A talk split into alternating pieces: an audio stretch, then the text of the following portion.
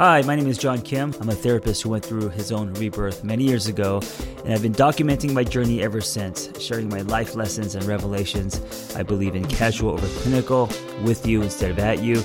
I come unrehearsed on purpose because self help doesn't have to be so complicated.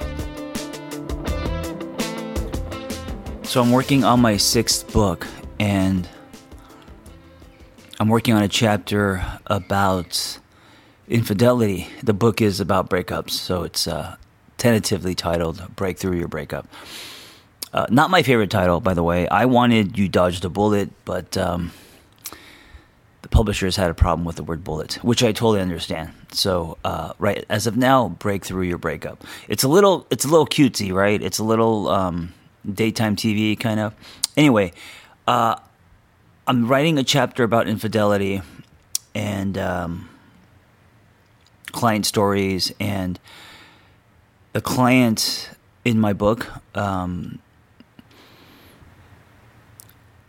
she believes she's unlovable. And i wanted to do this episode about why people believe they are unlovable. It's a very common false belief. And you know of course there's no like color by number way. It's not like if X, Y, and Z happens, then this is what you believe. Um, you know, it's like when, when two people go, say, to war and they both experience trauma, one person may come back uh, with PTSD and the other person may not, right? So, um, this is not like a surefire recipe for believing that you are unlovable as you become a, an adult, um, but they're just kind of broad strokes and so, something to think about um, because I believe um, so many. I mean, I've ran into so many um, clients who believe that they are unlovable, and a lot of times when you're in a relationship and you, you get cheated on, I mean, yes, of course, there's betrayal and hurt and you know anger and you can get blindsided, right? But I think why cheating can like if you're cheated on, why it can be so much harder is not so much what's on the surface of what happened, but what's running underneath. And a lot of people who um, believe they're unlovable and they get cheated on, they internalize the cheating, meaning they wonder if they're defective or salvage, like what is wrong with me, you know? And a lot of times cheating isn't even about the person um, they cheated on. It's about the cheater and what uh, what they're going through. And so cheating is complicated, of course, and you know lots of layers. But if you've been cheated on and it was just you know if it chopped you at the knees, um, there might have been something happening underneath. Meaning, if you have internalized the cheating and you believe, okay, there's something wrong with me, I'm not a good partner, or I'm defective, or I'm not lovable, because anyone who believes that they're not lovable, they're going to do everything they can to, to, to prove, you know, themselves and other people wrong, right? And so then they can uh, hold on to the relationship, they can have a hard time letting go, uh, you know, all these things. And so how does one come to the belief that they're not lovable? Well, uh, childhood experiences play a significant role in shaping our beliefs. And um, to develop a belief that one is unlovable, several factors can come into play. And that's what I want to get into. Number one, this one's kind of obvious neglect or abuse. Experiencing emotional, physical, or verbal abuse or neglect can lead to feelings of unworthiness and being unlovable. And I mean, most of my clients have experienced neglect or abuse. And, you know, like with me, I grew up uh, in the 80s where uh, we would just go out to play and we wouldn't come home until the streetlights came on. And we had no supervision and we drank out of hoses and we did stupid shit. I mean, I don't think I should be alive, right? Um, and there was my parents were never home. There was no supervision. Um, my parents just trusted America, you know, and they just worked their asses off.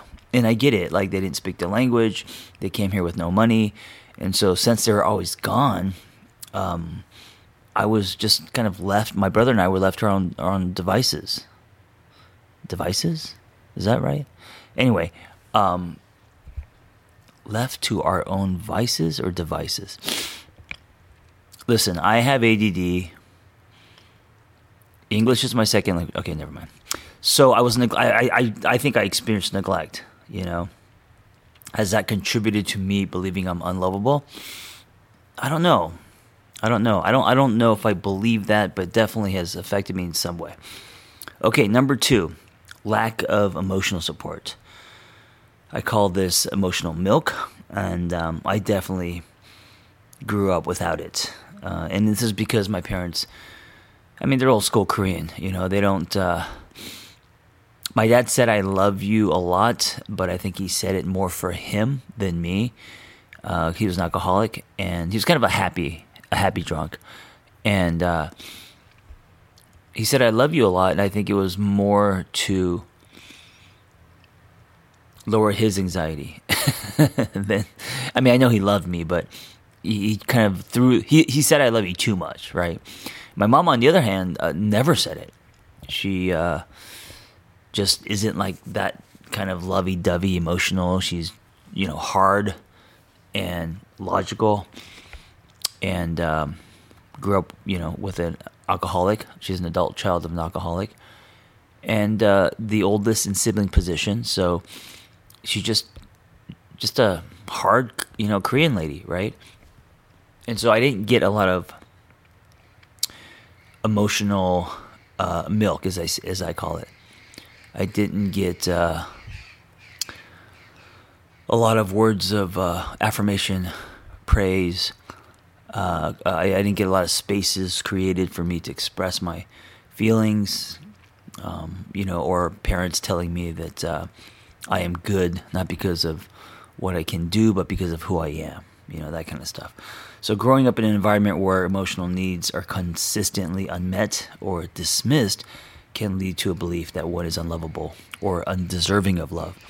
Now, I don't feel like, uh, because I know people who, um, I mean, I mean, they're they're as a kid, their characters were assassinated, and they were called, you know, you idiot and piece of shit and all these names growing up by their parents or or step parents. And um, I didn't have that kind of childhood, but uh, I definitely didn't have a lot of emotional support. Another factor can be inconsistent love. Rece- receiving love and affection only intermittently can create confusion and feelings of insecurity about being lovable. Hey, wanted to share with you something I'm super excited about. If you go to theangrytherapist.com forward slash premium, you not only get commercial free episodes, but also something I'm introducing called series, rotating wellness topics, but not only lessons, but what do we do with this information? How do we thread this into our life so we could change our life? Go to theangrytherapist.com forward slash premium. And when when the inconsistent love happens, it almost, I mean, especially as a child, it kind of trains you to lose self because you're seeking consistency, and the inconsistency is confusing. So you're going to do everything you can to get consistent, right? To get consistent love. Conditional love, um, when love and approval are given only when certain conditions are met right? Like if you only get love because you got straight A's or you, did something good. A child may internalize the belief that uh, they're only lovable under specific circumstances.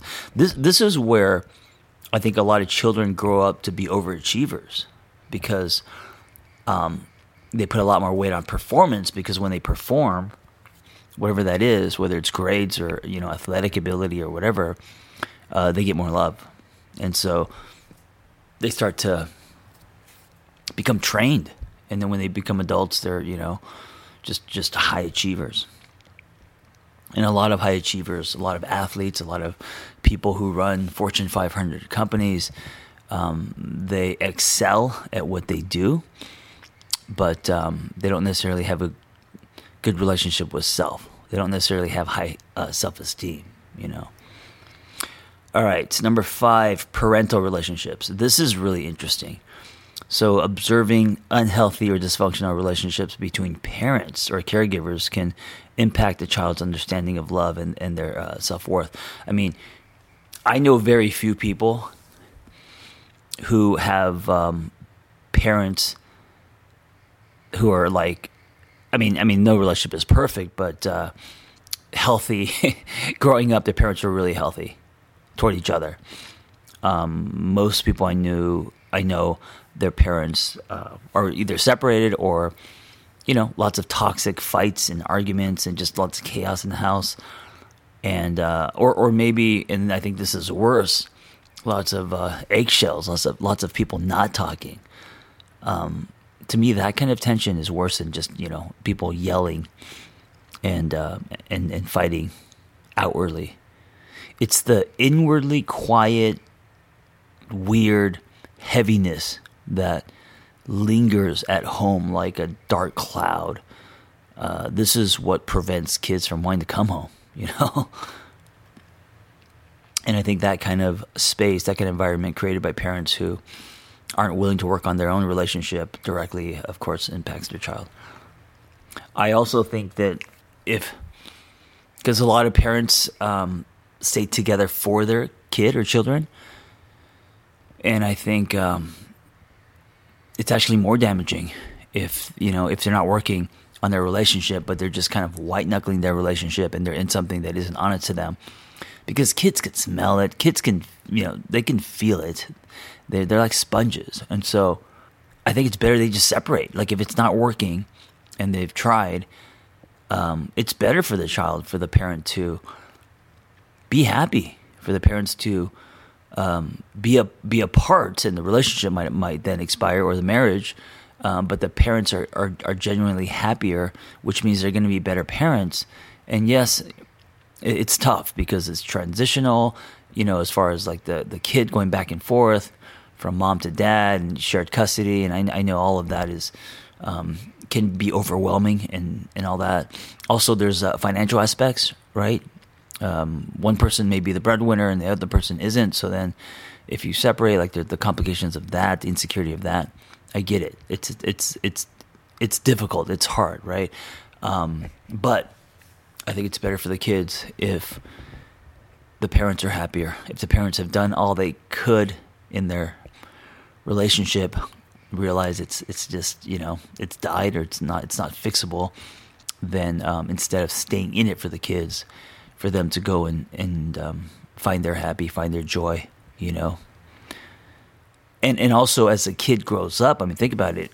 If your parents separated or got a divorce, uh, but became happier people because of it, I mean, wouldn't you grow up and look back and respect your parents for that instead of parents who stayed in it for the kids and they were just miserable? I mean, then you look back and you just kind of feel sorry for them, you know. Comparisons and criticism. Constantly being compared to others or subjected to harsh criticism can lead to uh, negative self perception.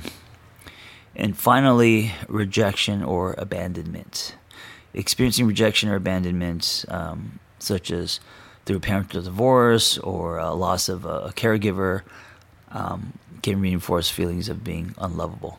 Now, I said that if I know I said that if parents um, can't work out their relationship, they should you know separate or divorce or whatever. And here I'm saying that. Um, an example of experiencing rejection or abandonment can be through a divorce, but um, it doesn't have to be, right? I mean, divorces don't have to be chaotic, and uh, divorces don't have to include rejection or uh, children feeling abandoned. Um, divorces can be healthy and smooth, uh, but there needs to be communication. There needs to be, you know, a mediator, and and, and two people have to be on the same page. Um, and I know this is possible. I have friends who have amazing have had ma- amazing divorces, and they actually um, co-parent and love each other more so after getting the divorce than when they were married. So it is possible. Anyway, so to bring it back to you, as I was going through this list, um, does anything come up for you? What kind of upbringing did you have? And it doesn't mean that uh, if you were nodding yes to these things that you have now for sure grown up with the false belief that you're unlovable. I mean, th- this is just me just giving broad strokes and hopefully getting you to kind of reflect and think about how your childhood um, has impacted your belief about yourself and if you're if you believe that you're lovable or not.